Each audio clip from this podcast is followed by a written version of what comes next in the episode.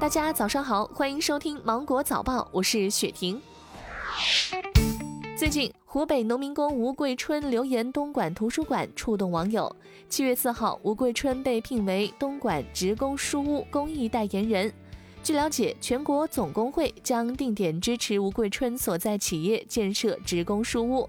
在二零二零年全国工会职工书屋建设过程中，赠予价值三点五万元的图书。吴桂春表示，会把这一份来之不易的工作做好，继续努力读书学习，希望利用东莞职工书屋公益代言人的身份，让更多职工加入到读书学习的队伍。扬州大学学生刘威林以专业综合第一的优异成绩考研成功。生于一九九七年的他，由于出生时难产导致大脑缺氧，落下了脑缺氧后遗症。刘威林在做事和说话方面都比常人要慢半拍。考研期间，他也有过放弃的念头，但在老师们、同学们的帮助和鼓励下，他还是坚持了下来。刘威林说：“他会直面自己的人生困境，为梦想全力以赴去拼搏。”大连的张女士平时唱歌飙高音是拿手好戏。最近她和朋友聚餐，她唱起了保留曲目《青藏高原》，唱到最高音时突然头疼欲裂，还伴有恶心呕吐。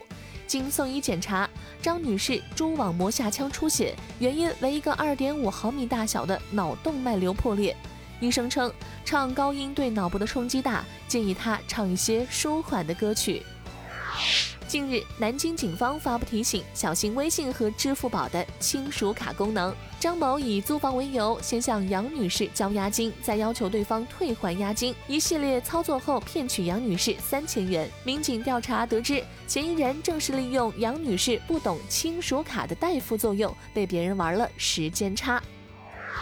近日，扬州一公司因破产清算，将公开拍卖一匹汗血宝马。汗血宝马首轮拍卖，评估价十三点九万元，起拍价九点七万元。有四位竞拍者缴纳了拍卖保证金，但最终意外流拍。根据拍卖规则，首轮流拍的汗血宝马将于七月九号上午的十点进行二次拍卖，起拍价为首次起拍价九点七万元的八折。近日，海南全岛降雨普遍增多，一段男生淌水打篮球的视频走红网络。视频中，球场的积水已经没过了脚背，但男生们打球的热情却丝毫不减。他们穿着短裤，光着脚丫，躺在水里跑来跑去，滑倒了，索性就在水中扑腾两下，十分的欢乐。网友表示，既能玩球又能玩水，好想加入呀！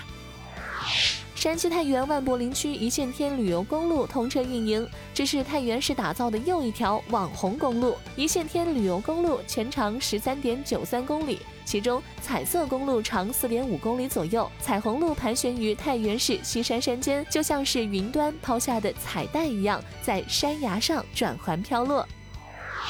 沃尔沃汽车公司宣布召回2006年到2019年期间生产的沃尔沃 S60、S60L 等多款车型，全球召回总计218万辆左右，其中中国市场大概有24.5万辆。据了解，本次召回与安全带有关，业内人士提醒车主要及时的关注相关信息，以免错过了召回时间。